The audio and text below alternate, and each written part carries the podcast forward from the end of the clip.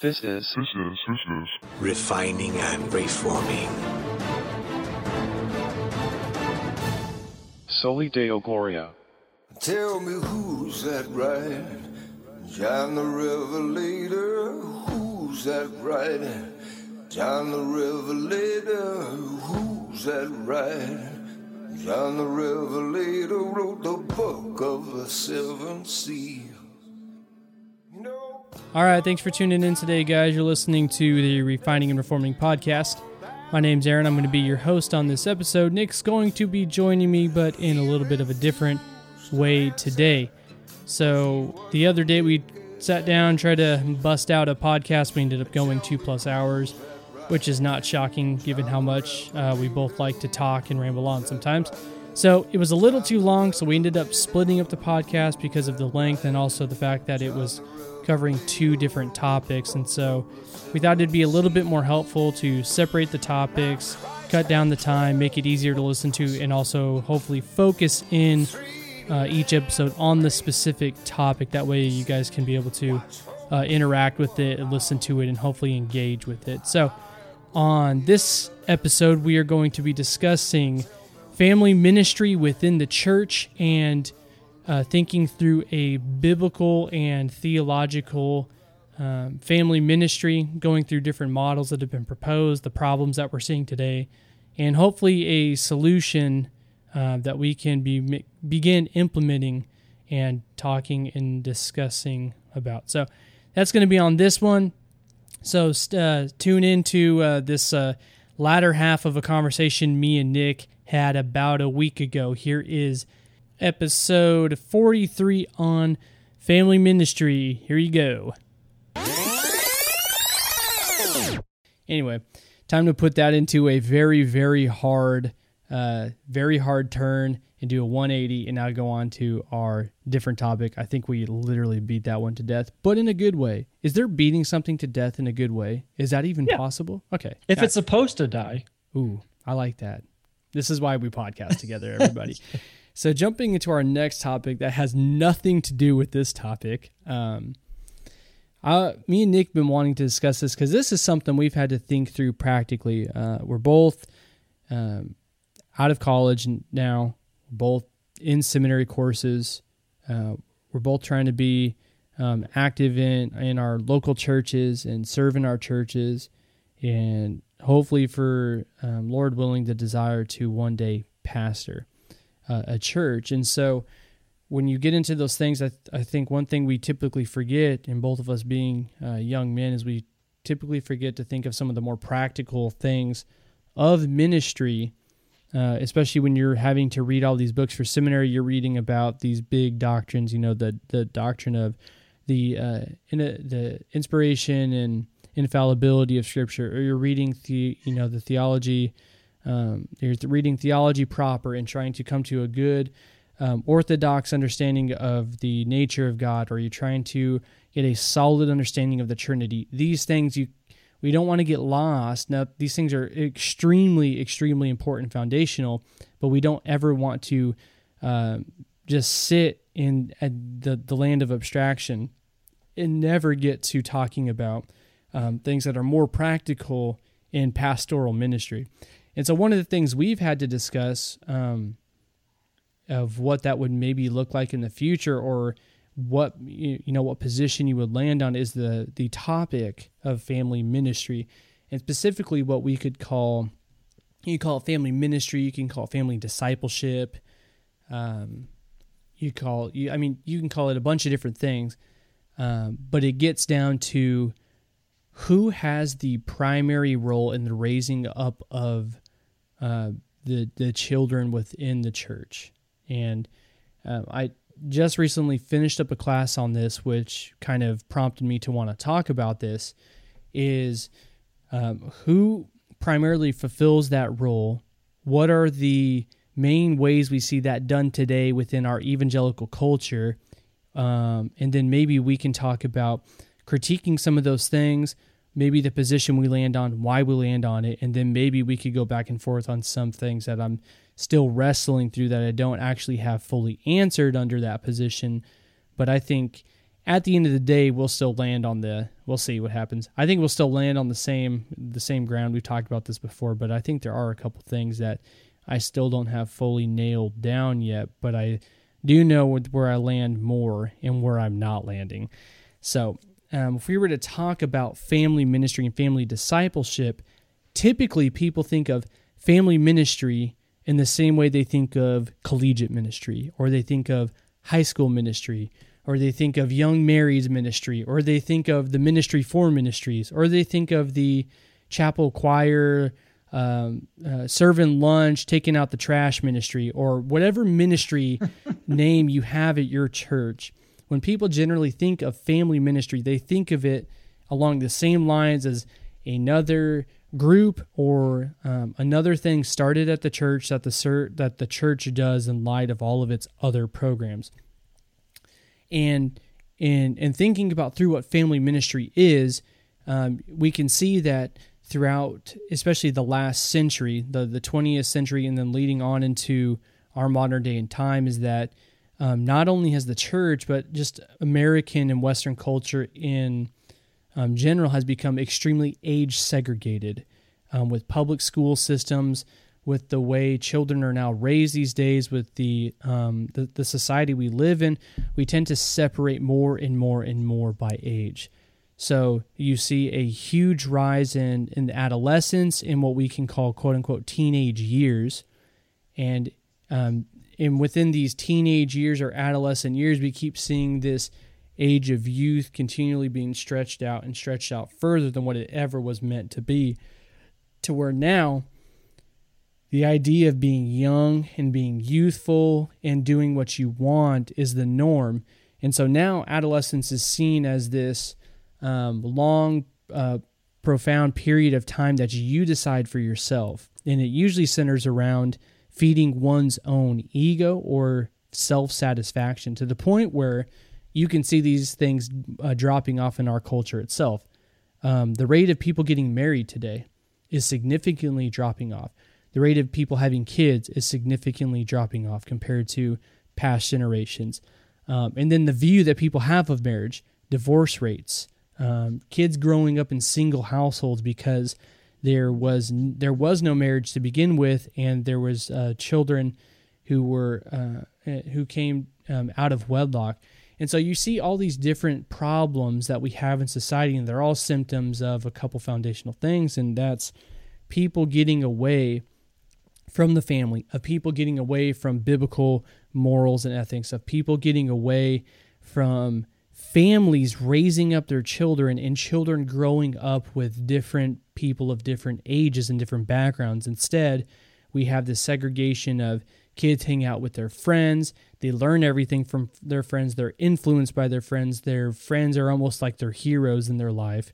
And so you have all these different ways in which kids have been ripped from the family have been ripped from the church and have been thrown into a secular co- culture that despises those things and who also separates them and then creates these subcultures out of it so i kind of tried to wrap up a lot of um, people who've done research on history of how we've gotten to where we're gotten. And now it's affected the church to where if you go to any main church, what are you going to find in the church, Nick?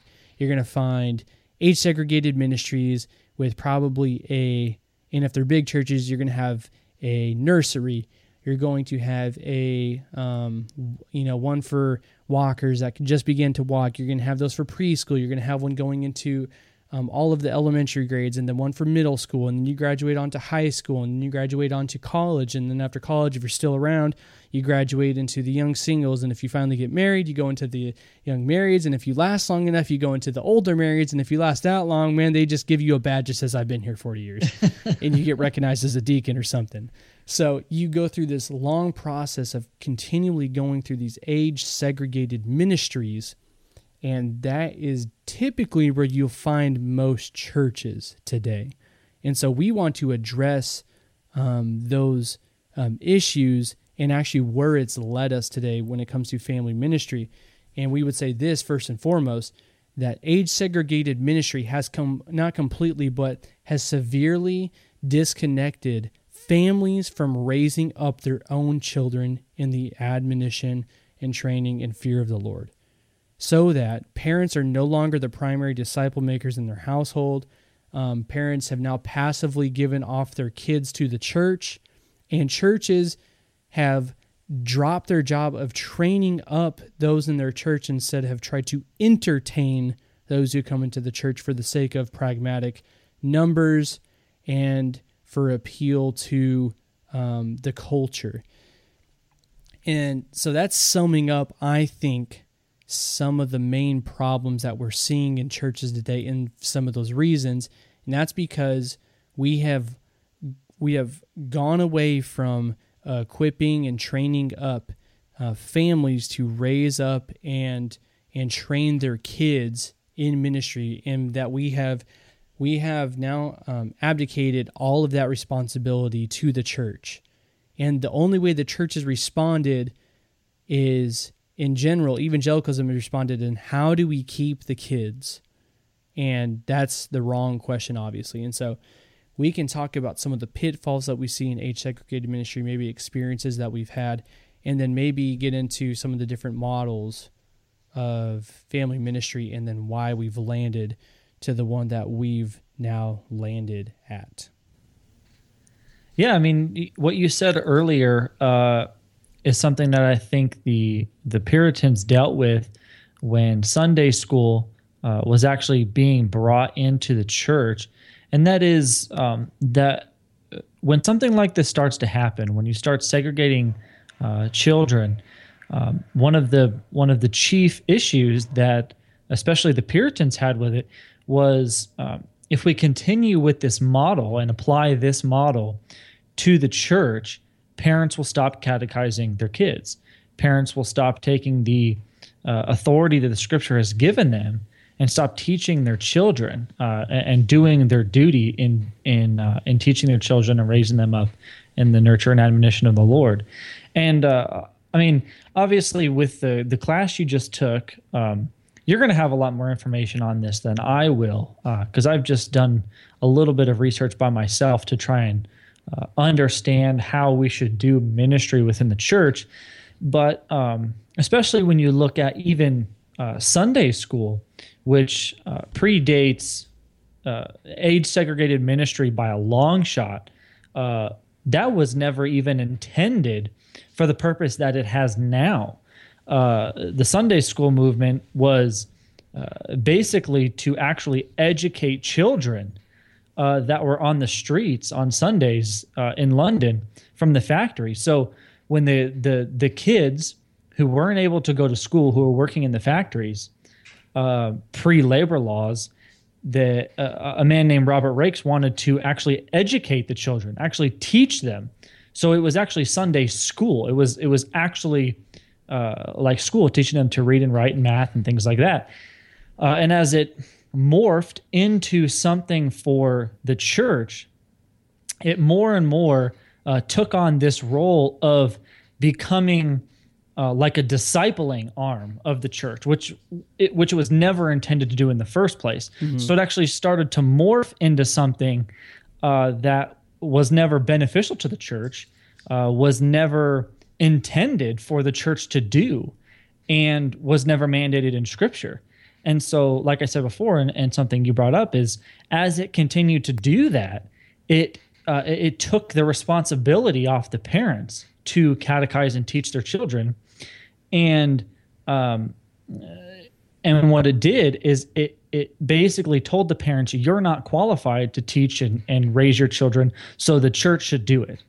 Uh, and and obviously that's a big problem, and that was something that the early Puritans had a problem with that uh, that they tried to fight against it. So, yeah. Now, when we think of Sunday school, Sunday school has no context like that. Now, in general, Sunday school is you send your child off somewhere so they're entertained until they hit a certain age, and then you start taking your faith a little bit more seriously the older you get. Right. Um, and I can so first thing we could talk about is just like basic experience. Uh, now, when we talk about experience, obviously experience doesn't mean that every single church is like this nor am I creating a generalization that covers every single big church out there, small church out there, whatever size church, whatever affiliate or denomination. But I think the problem we have in general, uh, we've seen in age segregated ministries. So I've had the experience before um, of being in a church and actually um, being in several different churches, especially uh, around college age years, is being uh, trying to find college age ministries or or trying to find something along the lines of fitting in with someone in my peer group or someone who was my age. And when you get involved in those ministries, you get to see kind of that segregation firsthand. And obviously, in in the time and day when that happened, I never really viewed it like that. And then looking back on it now, my you know hindsight's always twenty twenty. Um, but looking back on it now, I can see just how segregated I actually was from the body of believers and how segregated I actually was for anyone that was over the age of, you know, 26, 27 years old. And so when you think about it, I've had the experience of being around peers my age who, one, either um, don't have more life experience than me, or if they do, it's, well, they graduated college and I'm in my second year of college. Man, you have two years of experience on me. Um, and that's not to say that uh, peers cannot teach one another and that peers cannot learn from one another. But what it says is that you can separate uh, ages from being um, integrated together and you lose um, not only the family in that, but you you lose what we would call intergenerational upbringing, where the young men learn from the older men who should typically be wiser, who should know more about the scriptures, who have been involved and have been um, active in their local church for years, and who would be good godly influences. And so, what you typically end up having is the blind leading the blind. Um, you have, you know, the girl who's second year in college is leading the Bible study group, and she's spouting off heresy while all the young men are you know could care less about doctrine and could care more about you know the the activity they're going to go do after or the fact that they're all going to go hang out and maybe they can find some christian girls you know after they're done hanging out and so you you typically tend to have an immaturity amongst um, that age group or just any age group in general and so experiencing that um, not only do you see the immaturity within those people within the same age group but you see the fact that there is no church. And notice how I use that the, the singular church. There are groups of people that go to the church, but there tends up in there ends or there tends to be no actual unity. There tends to almost actually almost functionally be no single church that comes together on Sunday to worship together because you have your kids who go and worship here while you're in what I mean quotes air quotes right now main worship, and then you have um, the older people who go to a more old fashioned service, and the younger crowd goes to the contemporary service. And so you have all this splitting up of not only ages but interests at your own church to the point to where you almost you don't have a unified church on a Sunday morning. And typically, um, this also comes about, and th- now we're just getting to like little things of as far as um, people don't learn the same things. You're on different um, curriculums and programs, and you're not actually under the actual teaching of any pastors or elders who are qualified to teach. You're generally under people of your age with the same caliber and level of learning that you have, which in most evangelical circles is really scary um, because they wouldn't know the difference between um, an Arminian and Ar- an Armenian. And so you have um, some pretty, uh, yes, some pretty shallow level teaching that usually uh, breeds off the, these kind of systems. And it just breeds out a generation who, one, doesn't know God and knows very little about the very God they claim to know.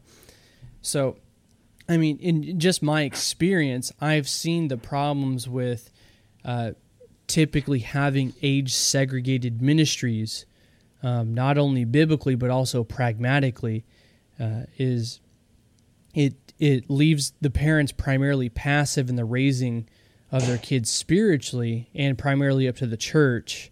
And when a church use tends to get big, it leaves it primarily up to people within the same age category as them, and that's never a good thing when Jimmy in junior year of high school is leading all the uh, you know freshmen and sophomores under him, and trying to tell him how much you know the the God from the book The Shack loves them and wants to give them a big old hug. And so it's Did, do, do you remember when, uh, in speaking about just personal experience, I, I did not realize how seriously I was into this segregated thing until I went to the church that I now go to. And I remember running into these people that are like 35, 40. I mean, these aren't even like old people. And I'm like, what do I do? What do I do? What do I do? like, I didn't even know how to interact with these people mm-hmm. because I had never been around them. I was, when I was in high school, I was around high schoolers. When I was in college, I was around college kids. I never was interacting with older people who are within the body. It never happened. And besides the fact that, uh, so uh, in talking about uh, age segregation in the church, there's two big reasons why I don't like it. The first one is uh, super clear that there's literally zero scriptural support, literally none. There is nowhere in the Bible where you will see that there is age segregation for ministry. There's it's nothing. So, and then the other thing is exactly what you were talking about is that you get put into this group of your peers, and that's pretty much all you learn from. And so the problem is you have these weird, goofy, immature people, and then you all you group all of those weird, goofy, immature people together, and then it just becomes this big room of goofy, immature people. There's never any um uh, I don't want to say never because I mean sometimes there there is in rare cases, but in the majority there's not this growth or maturity and sanctification and all these things that happen when you interact with older people and you're being discipled and mentored and and you're learning and growing. But instead, it's just this group of all peers, and they're all goofy and weird and immature, and that just builds, and that that's just the way it is. But I think, uh, and I, I mean, I don't. Maybe we can address this as well. But I think one of the arguments that's always brought up is, well, what about people that don't have a family, or what about people whose parents aren't doing that job? And um, that that's a good question. But to address it, we have to ask a couple questions. And one of them is okay, so if a kid is at home in a dysfunctional family, is it better or worse to take that kid who's in a dysfunctional family and place him into a group of all dysfunctional children of the same age? I mean, is that is that really better for him? Uh, and then you also have to ask the question of at what at what point do we look at commands in scripture and and say okay well this person isn't doing their job so we're just going to delegate that job to somebody else instead of calling that person to repentance. Instead of looking at the family who's not discipling their children mm-hmm. and calling that person to repentance telling that father, you are a derelict father. You are neglecting your family, neglecting your children. You're not teaching them the word of God and calling them to repentance, calling them out, if necessary, in front of the church. And instead, you say, well, he's not doing his job. So we're going to just have somebody else do it. We don't do that with anything else. We don't do that with any uh, other sin in scripture. If if you find a man who's not loving his wife correctly, you don't delegate another person in the church to go love his wife correctly. You call him out in his sin. That's the way we do things. So when you find people like that, you call them out in sin. That's exactly what the Puritans did. Uh, it- I mean, one of the things that I love reading the most about the, the behavior of some of these guys is if if they found out that you weren't catechizing your children, you were brought before the church. And if you continue to not catechize your children, you were excommunicated from the church. Yep. I mean, it was it was taken so seriously that you you had the responsibility to raise your children. If you weren't doing it, uh, they followed through Matthew 18, and you were you were basically thought of as an unbeliever because you were you were not taking care of your family. Yeah. And when you go to the pastoral epistles, one thing we typically forget um, in the qualification for elders, we typically think you need to be a PhD from you know Southern Seminary in order to be qualified as a pastor. When the opposite is actually um, true is you need to be qualified as a husband and a and a father first and foremost.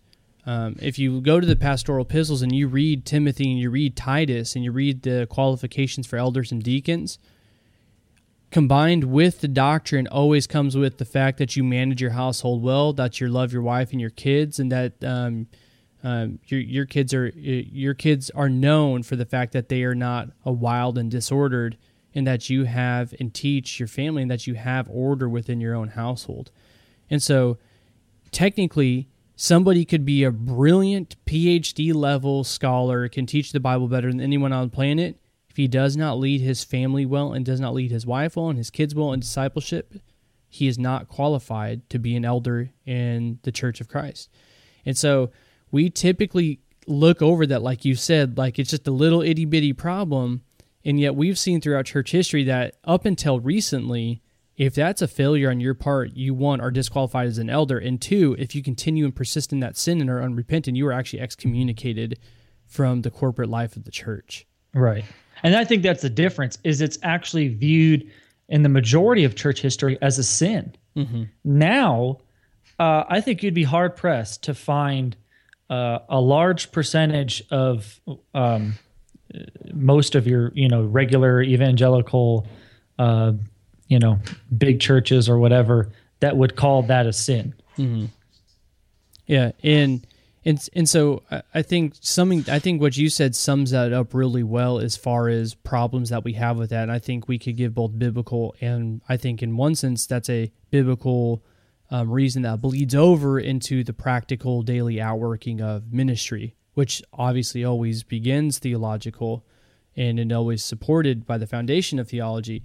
Um, and I think another side note is if you've ever been in age segregated ministry like we have before, then you know that like think back to when you were 19, I was 19. Um, if your if your age segregated ministry was disbanded, how involved in church would have you actually been in? You know what I mean? How involved in church would you actually have been in? Mm-hmm. And I'm thinking back to myself, man, I may have left the church because I associated so deeply and so ingrained to me that that ministry I was a part of, while God still used it in my life, um, almost became an idol in the sense that it almost became church for me.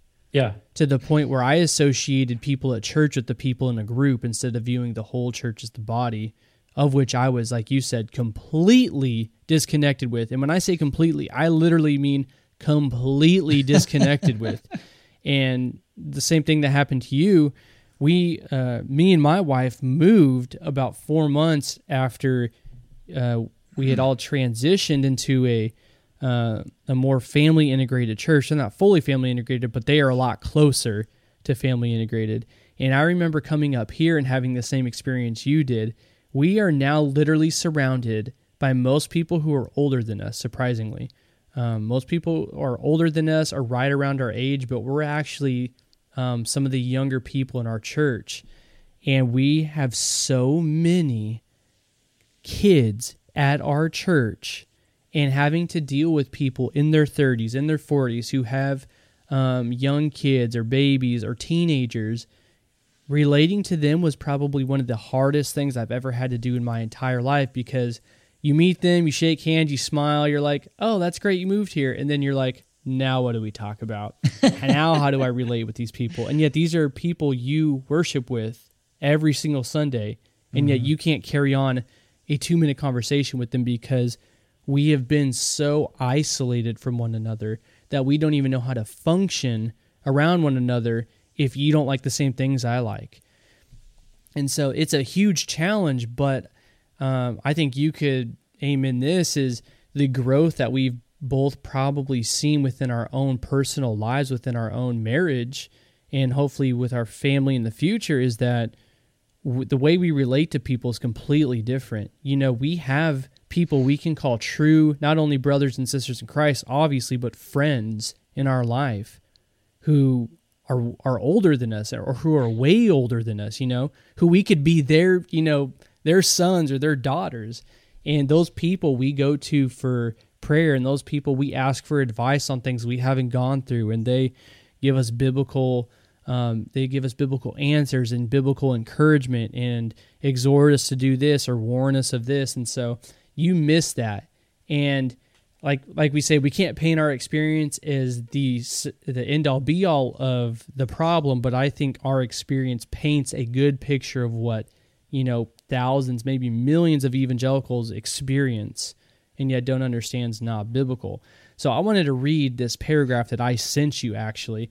Um, and this comes from a book uh, where they actually sum up some of the recent problems we've had in the 20th century with age segregated ministry. And this is coming from somebody who doesn't even argue for a certain model. They're just kind of providing statistics. So, um, this comes uh, first and foremost from a, a, perspectives book, but he pulls a quote from Smith and Denton in a book called Soul Searching, and it's a statistic that he gives. So, in reading this from the perspectives on family ministry, uh, quote, one of the primary cracks in our iceberg has a name moral therapeutic deism. In 2005, sociologist Christian Smith coined this phrase to describe the core religious values held by overwhelming but held by the overwhelming majority of American teenagers, not only those outside the church but also those raised in the church.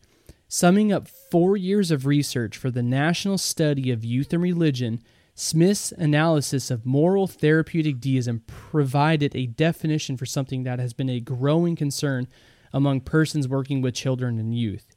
And then here's the quote Despite strong interest in religion and even active participation in vibrant churches, millions of students in our ministries were unable to articulate even the most basic tenets of Christian faith young people are emerging from our children's ministries and youth programs with the belief that religion is all about doing better and becoming happier. For the most part, they perceive God as a distant and benign creator whose purpose is largely to help us feel better about ourselves. Despite all the investments and supposed advances in age organized ministries over the past 30 years, church children and youth are growing up less likely than ever before to have a biblical perspective on life, end quote. And anything that we could possibly say is summed up right there with the problems with age segregated ministry. We have a rising, not even just churches, we have a whole entire generation who now subscribe to a moral, therapeutic deism that is antithetical to the gospel, antithetical to biblical command, and is completely at odds with true orthodox Reformed Christian faith. And that's the problem. And so I think that's why we need to talk about this, and we need to talk about it in a way that just doesn't try to um, change up a program here or there, doesn't just try to bring in the next, you know, cool, hip youth pastor with skinny jeans and glasses and his hair slicked back, or bringing in a rock band, or whatever you want to bring in, uh, you know, a uh, shooting midgets out of a cannon like Chris Rosebrough. It doesn't matter what it is, but we need to have a complete paradigm shift in how we even define and think of family ministry within the church. So, um, I think that's a great quote, man. It that hit me when I read that. I was like, boom, mic drop, get out of here. He literally just summed up the problem with age segregated ministry. And um, what's actually funny about the book is he drops that quote, and you're thinking, wow. So they have statistical proof. They've you know done these surveys, and that's also to um, throw in there. There are a bunch of different surveys out there. None of them have the same statistics, and so you obviously are going to get different statistics based on the way you poll, the way you ask questions, how you actually uh, you know get your numbers and statistics. But regardless, if you look at all of them combined, regardless of the exact number of teenagers that it accumulates for, it, the one thing is clear. We have a generation of, um, of American teenagers and youth who are growing up who are deists, who are functionally and theologically deists and think life is about God making their lives better. And if we heard that on a Sunday morning, we would be standing up screaming heresy and we would be leaving that church. And then yeah, we, and then we would be back the next Sunday handing out tracts telling people why they shouldn't go into that church. Yeah, no, I, I agree, man. And I think that quote actually is like it, it's so funny when you sent me that because I'm sitting there like, dude, this is like the exact experience I had. and it, I know it's the same thing you had too. I mean, we both talked about it on a previous podcast of like we we we were put in charge of a specific ministry or Bible study, of which and we, were not both in- qualified for. You what? of which we were not qualified for. Yeah. and, and we both went in, and the first thing we wanted to do was ask some basic questions of like, all right, let's get some basics, see what we understand. And we both asked basic questions, and neither of us were able to get even the most basic questions answered. Mm-hmm. Like the most simple things, not even understanding what the gospel is.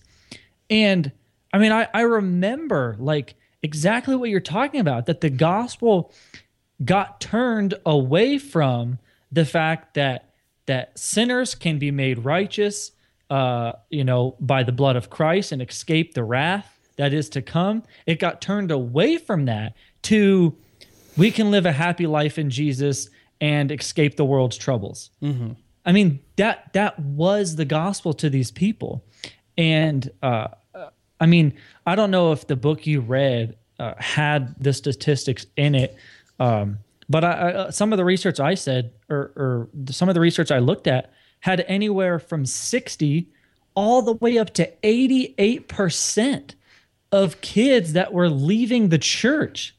I mean, I don't care what way you spin it. 60 to 88, that's a big gap.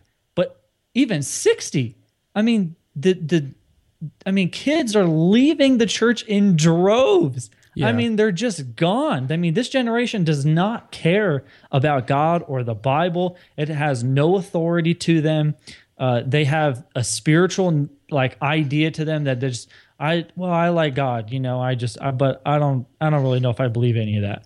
I mean, and there th- there's no and of course, um, from the first half of the program, obviously we're we're Calvinists. We believe in God's sovereignty. We believe that uh, you know by God's grace, He will keep you in the church. Mm-hmm. But nevertheless, that doesn't take away from the fact that it's clear that it's this isn't working. Mm-hmm. That the model isn't working. Mm-hmm. And you said it earlier that it's we don't need to get we don't need to revamp. It's not that okay, maybe the pastor isn't cool enough. Maybe Yeah. the music isn't cool enough. Maybe we've tried down this road Maybe and it's not working. enough. Right. We've we've gone down this road and it's not working. It hasn't worked. Mm-hmm. And so I think the the distinction between what we are saying and because you will find everybody says this. Mm-hmm. Kids are leaving no matter who you ask, whether they're they're they have a programmatic view of church or they have a family integrated church. They're going to say the same things. Kids are leaving the church and they're going to ask the question of why Yeah. they're going to answer we're not relevant enough Yep. we're going to answer you need to abolish that ministry they're leaving because they were never part of the church in the first place so we are not saying revamp children's or age segregated ministry we're saying get, rid, of it, altogether Drop it like it's hot. Yeah. Uh, seriously. Drop it like it's it, it's hot because it's on fire from the building burning down. Uh, yeah, and s- so it's funny. So if you, so there there are guys who have done actual research on. So there's a lot of different polls out there in a lot of different supposed statistics. So some of these statistics are actually based off of personal experience by different youth ministers, youth pastors, youth workers, whether it's um, actual local church pastors or it's parachurch organizations. And so that's why you have these numbers jumping around. I mean, you could literally have numbers jumping around between that have a difference of 50 to 60% as to, quote, how many kids are leaving the church. Um, but but like I said, forget the number. Say we go low. Say we go 25% of kids. That's a lot of children leaving the church. But here would be my retort. How many that are staying in the church who could say they're active church members don't have that deistic worldview that we just talked about? Who don't have that therapeutic, deistic, moralistic worldview? So, yeah, so what if they stay in the church? The point is not about retention. It's not simply, do I get the kid to come back every single week until he dies, you know, or I got him in college and now he's been in the youth, uh, and now he's been a part of the young. the young singles and now he's young marrieds. And man he's been in every stage here at church. Look we he stayed in the church and you know we're faithful. And it's like well you haven't been faithful to the preaching of the word of god and he knows absolutely zip in the 20 years he's been a part of the church about anything about god. And so even if you want to make the argument which i think is a valid argument that's that these statistics don't paint the best argument and they don't because you can't make a clear case on a certain statistic the point is forget the actual number. If it's 80%, if it's 20%, if it's 50%, it doesn't matter. The point is, you have a large percentage of the generation who are leaving the church, and a large majority of those who actually stay in quote unquote church are actually unchurched. Why? Because they know nothing about God. The God they believe in is just like you said oh yeah, I believe in Jesus because he would uh, he'd make my life better. Maybe my job would get better, or maybe my wife, you know, would treat me a little bit better. I treat my life my wife a little bit better, and that's just that's not Christianity. That's not the gospel. And so, sorry, I mean that it gets frustrating to hear it because uh, in reading through the different arguments, you'll read guys who um, argue more for a programmatic approach to family ministry and they like to talk about how although well those statistics are so blown out of proportion and you can't really trust where the the backing for those statistics are come from. And you're like well that's in some sense that's true because no one polled you know a hundred thousand youth in the church and got all these answers. But you're getting the opinions of people who have worked in churches for 10 20 30 years in youth ministry and are saying Yep, it's it's a uh, it's a giant failure. Can you guys stop? And they're like, oh no, see, see, the statistics are skewed. And they're like, no, no, no, no, no, it's failed. I promise you, it's not working. They're like, see, the numbers they're skewed. we can continue. The problem is not youth, you know, age segregated ministry, and so you're having these guys who are admitting, look, in the last 30, 40 years within our modern day, we've had more time more money and more youth pastors hired within that time, and yet we're seeing the largest exodus of our generation and the generation after us leaving the church. Yeah. So, um, that's good, man. I, I think it'll be good um, to get the conversation started. Like I think I think this is going to be the perfect way to if people have questions, um, I'd like people to like email in, you know, do something to where, uh, you know, ask us questions, get the conversation going. Um, you know, we don't have all the answers, but I think this is a good, I mean, because this is important. Yeah. Especially for people who are in ministry, uh, wanting to go into pastoral ministry in the future. I mean, you're going to have to have to, you know, uh, iron out the wrinkles so to speak, on these things. Mm-hmm. So I think it's a good way to to get the conversation going. Yeah, and I think just to just to jump into the the last little bit, so we can um, finish this one up. So, in light of those statistics and the problems that we've addressed, and pretty much the problem with this this coming generation is that we have the most unchristian generation coming um, up, at least in Western culture and we have a generation that if they are in church are largely no uh, are largely uh, moralistic therapeutic deists and know very little about the tenets of the christian faith which obviously has led to many people writing literature on family ministry and discipleship programs or ministry programs and so you kind of have these three camps. And now they don't obviously encompass every single church and every single ministry or even parachurch organization, which that's a whole different thing. Um, but you typically have uh, three main ones that you're probably going to see. And then you also have your outliers that are, well, I mean, I guess you could call them extremes, but they might go towards one end more than the other end. And so within these, what I would call the main evangelical stream, you're going to have uh, what they call a family um, based ministry, a family equipping ministry, or towards the other end, you have a family integrated ministry. And so if you start on the left and you start with the family uh, based ministry, the family based ministry, just to sum it up, and this is going to be a generalization, so I know not everybody in this movement with, would, would probably agree with each other on everything. But what you typically try to see is one, they don't see the problem necessarily in age segregated ministry. So while they see a problem with having complete separation in programs where there's no interaction, they do see a problem in that. They don't necessarily see the problem within age segregated ministry uh, itself.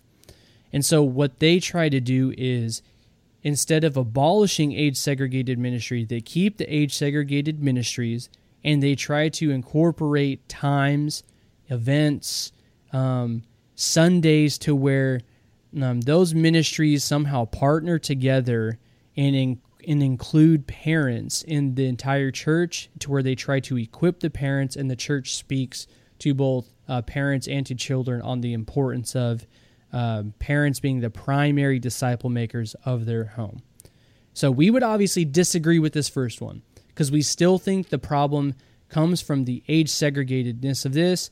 Um, and to me, a, a, a, problem with actually implementing this is there's actually no real uh, strategy of implementing. To me, implementing this that would have any serious um, effects upon a congregation, and I, that could be a whole nother episode. In in just reading people who um, uh, argue for a family-based ministry is they don't necessarily see the problem in the age segregated ministry and we think that is actually the problem is that on sunday when you come together for corporate worship you are separating the people of god and those who are under their parents and separating them. And we believe that is at the heart of creating the problem. So there you have that one on the left. If you move towards the middle you have a family equipping ministry. Now, family equipping ministry, I know, is primarily what they are going to teach here at Southern Seminary, and you're going to see more towards your more, I don't want to say the other churches aren't conservative, but you're going to see maybe towards more a, a conservative, maybe somewhat reformed um, church where they see. Um, they, they still don't uh, completely get rid of age segregated ministry, but their goal is to completely revamp age segregated ministry um, to the point that parents are um, vitally involved within uh, the, their children's lives within these ministries, and that these ministries intentionally um, uh, train up parents and bring parents and children together, um, not only on Sundays, uh, but also equip the parents throughout the weeks on what they can do to better disciple their children. And so there are some good things within the family equipping model, and some of the teachers that actually teach it here at Southern Seminary, I have a lot of respect for. Because um, if you hear their stories and the way they've raised their kids, they're very good, godly men and good examples. And so I want to be very cautious when we're critiquing these um, these three views. That while we may not agree um, with some of them, that we still recognize that these men are Christian brothers their goal is to uh, not only train up uh, the the youth and children rightly, but their goal is to actually make parents the primary disciple makers.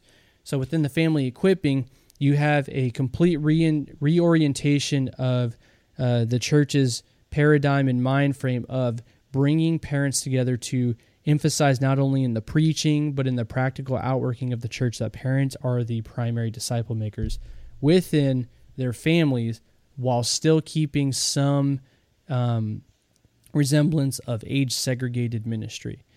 Now, the one where me and you would both lean to or fall completely on would be family integrated ministry. Now, none of these views are monolithic, meaning none of them are completely in agreement on every single thing. But if you read from at least people who are part of like the the uh, the family integrated movements, whether they're part of an association or they just subscribe to a family integrated view.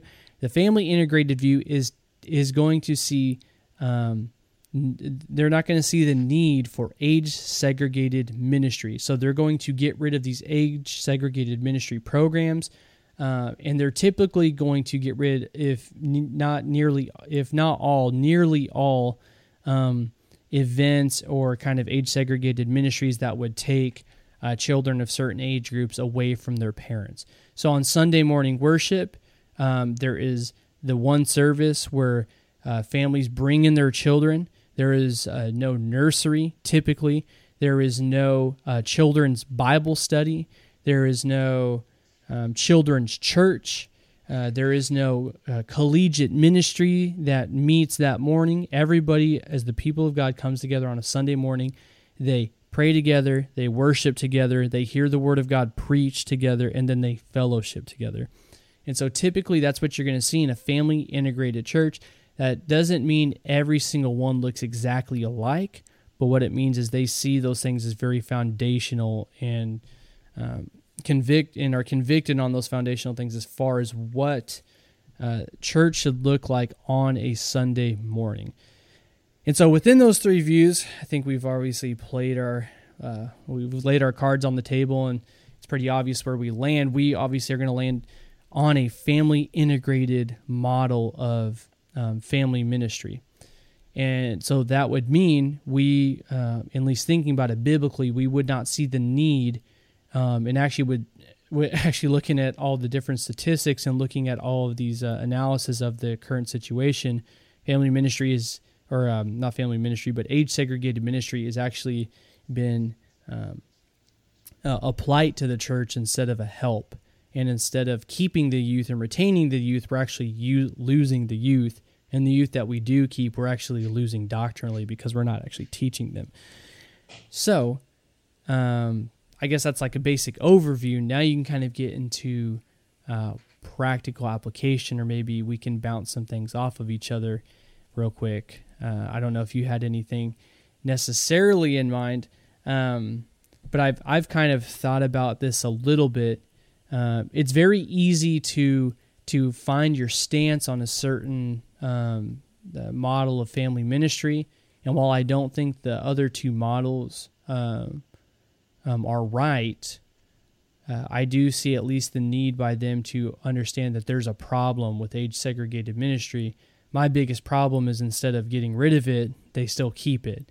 And so there's almost seems to be me to be this tension of we recognize that um, completely separating kids from not only the intergenerational contact within the church, but their parents in general as being the primary disciple makers leads to all these problems. It's like we still can't get rid of all of them. And so I think when you think about this practically, most of the arguments I think against a family integrated type model come with practical objections.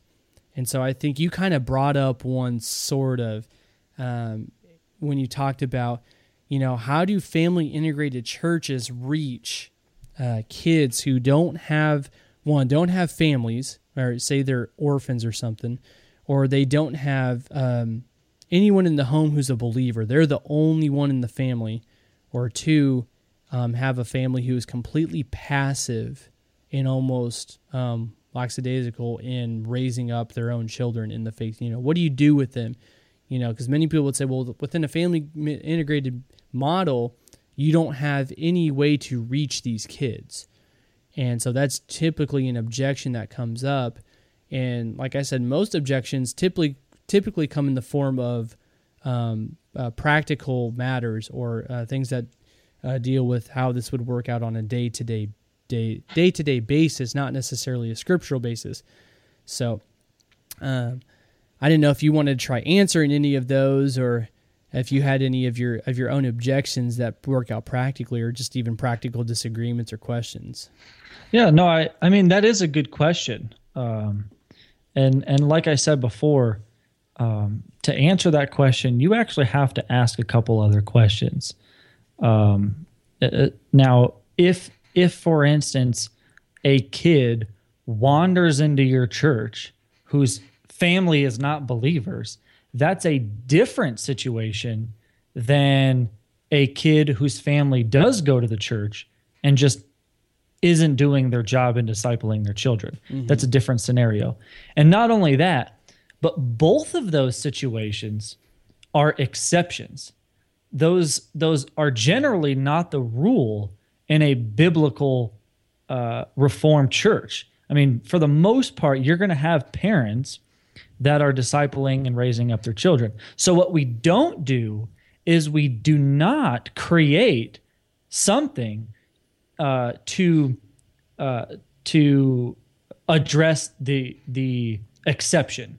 We we create a ministry for the rule, and then we deal with the exceptions.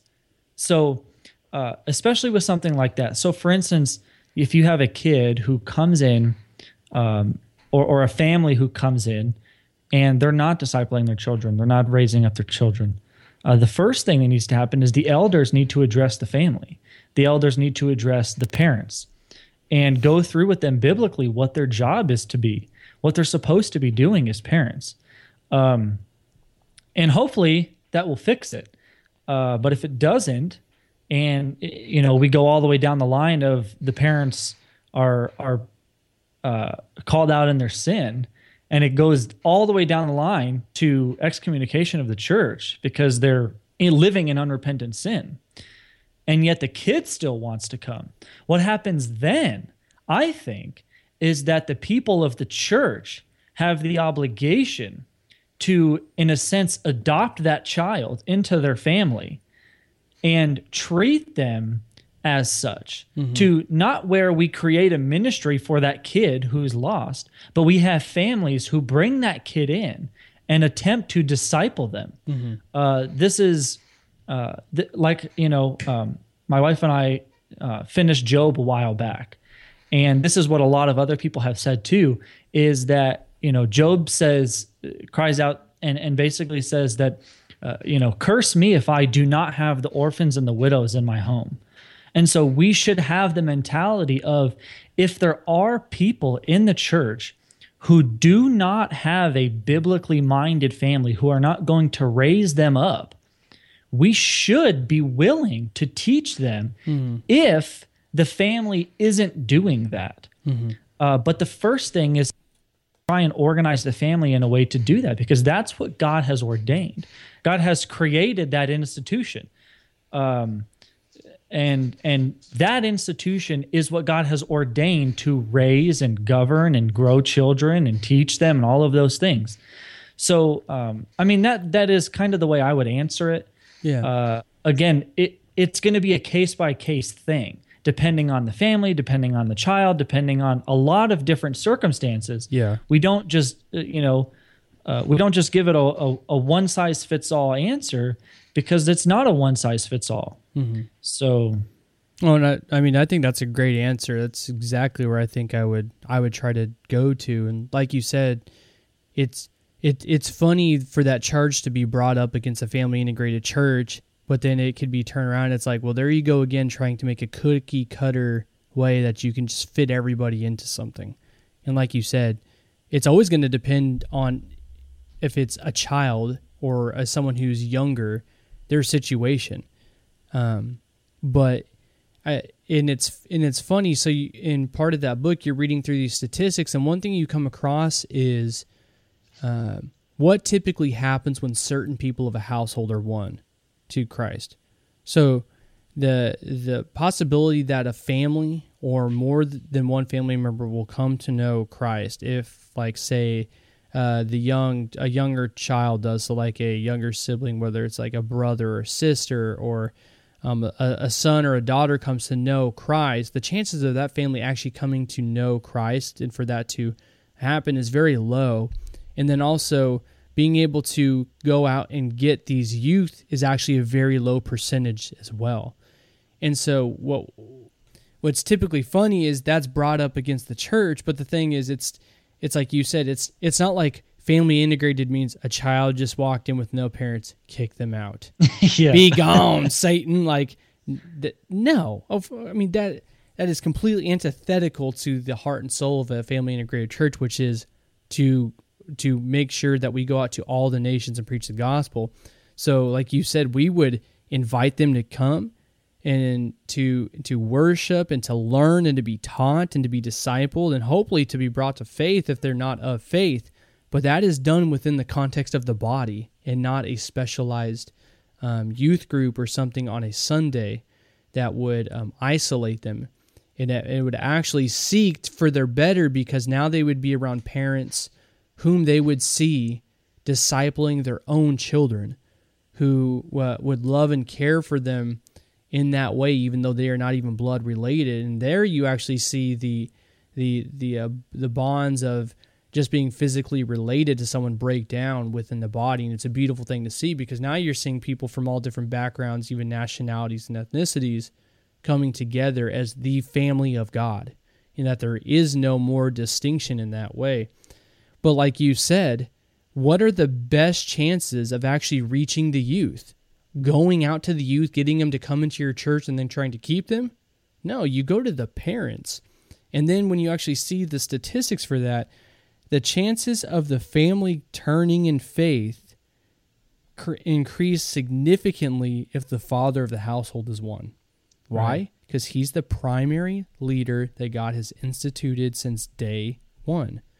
So if you win the father, if you win the parents, the chances of that household coming to faith uh, increase dramatically. And that doesn't mean we believe in, uh, you know, just like a bunch of chances and statistics and people going, all right, yep, I'm going to choose that now. Obviously, God uses means, but we think those means are typically through the way He's created and ordained things to be, and that is the family unit, winning over the father, the one who's supposed to be the leader and the provider of the household. And so I think, think that's a that's a great that's a great answer. You want to reach the youth, well, you need to reach the fathers and the mothers and the ones who have abandoned their families, and and the ones who have completely um, abstained from their responsibility as fathers and, and mothers. Yeah, I think what's funny about that accusation is that accusation is actually never meant as an argument. Generally, they're saying that to try and get you to uh, logically have to agree with age segregated ministry or feel bad for the children. But but that argument doesn't actually work because in most churches that do have age segregated ministry, their focus is not just, oh, this is only for the kids who don't have families, or this is only for the kids whose families aren't doing what they're supposed to do. I mean, I, I went to a, a church like that. And if I didn't go to college group or if I didn't go to high school group or whatever, it, I mean, it was like, what are you doing? Why aren't, why aren't you with the people you're supposed to be with? You know, it, it or I see all the time parents who uh, you know they they bring their kids and they don't want their kids to go to high school or they don't want their kids to go to the college group or whatever because they want them in the body.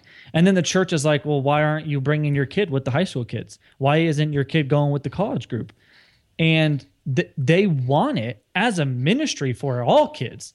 They they don't actually just want to reach the kid who doesn't have a family it's it's actually more than that to them. Because if it was then these these high school ministers and these college ministers would be trying their hardest to get themselves out of a job. If their focus was we don't want to have this ministry we want the parents to be doing this then they should be doing everything in their power so that they no longer have that job anymore. They should be working to have the parents train the children. They should be doing all of these things so that eventually they're no longer needed as a college minister or a high school pastor or whatever. And that, that's just that's simply just not the way it is. Yeah. And I mean, there's a million other things I think we can do, and maybe we can uh, talk about this on another episode when, uh, if we get any questions, which would be great. We would love to hear back from you guys on this topic, but I think to kind of wrap this up, and then Nick, I can get your last thoughts on um, what I'm going to say now is in, most objections you bring, and that's a big one right there. Most objections that you bring up as far as a family integrated model not being able to cater to a certain age group or to a, a certain demographic or something usually is absolutely baseless. Why? Because just like we described in the example you gave, is a family integrated church can minister to the same age group, can can uh, minister to any demographic that any other type of family ministry church does, without having to have the age segregated ministry attached to it. So to me that com- that completely gets rid of it is there's not one thing that a family integrated church can't one can't do and probably two doesn't do that a whether it's a programmatic church or, or, or a church that's semi um, programmatic can't do. But they can do it without the age segregation and i which obviously is going to lead to a healthier church um, in our opinion. So i don't know if you have any any closing thoughts but this would be great for um, any of the listeners to follow up on is you know send in your criticisms of us too if you want to if you want to go back and forth on this we could spend you know probably another 30 40 minutes going through different objections and laying out just some of the basics of a family integrated um, church, not necessarily that we have all the answers for everything. No, I agree. I, I don't only think that they can do those things, but I think they can do them better. So, yeah.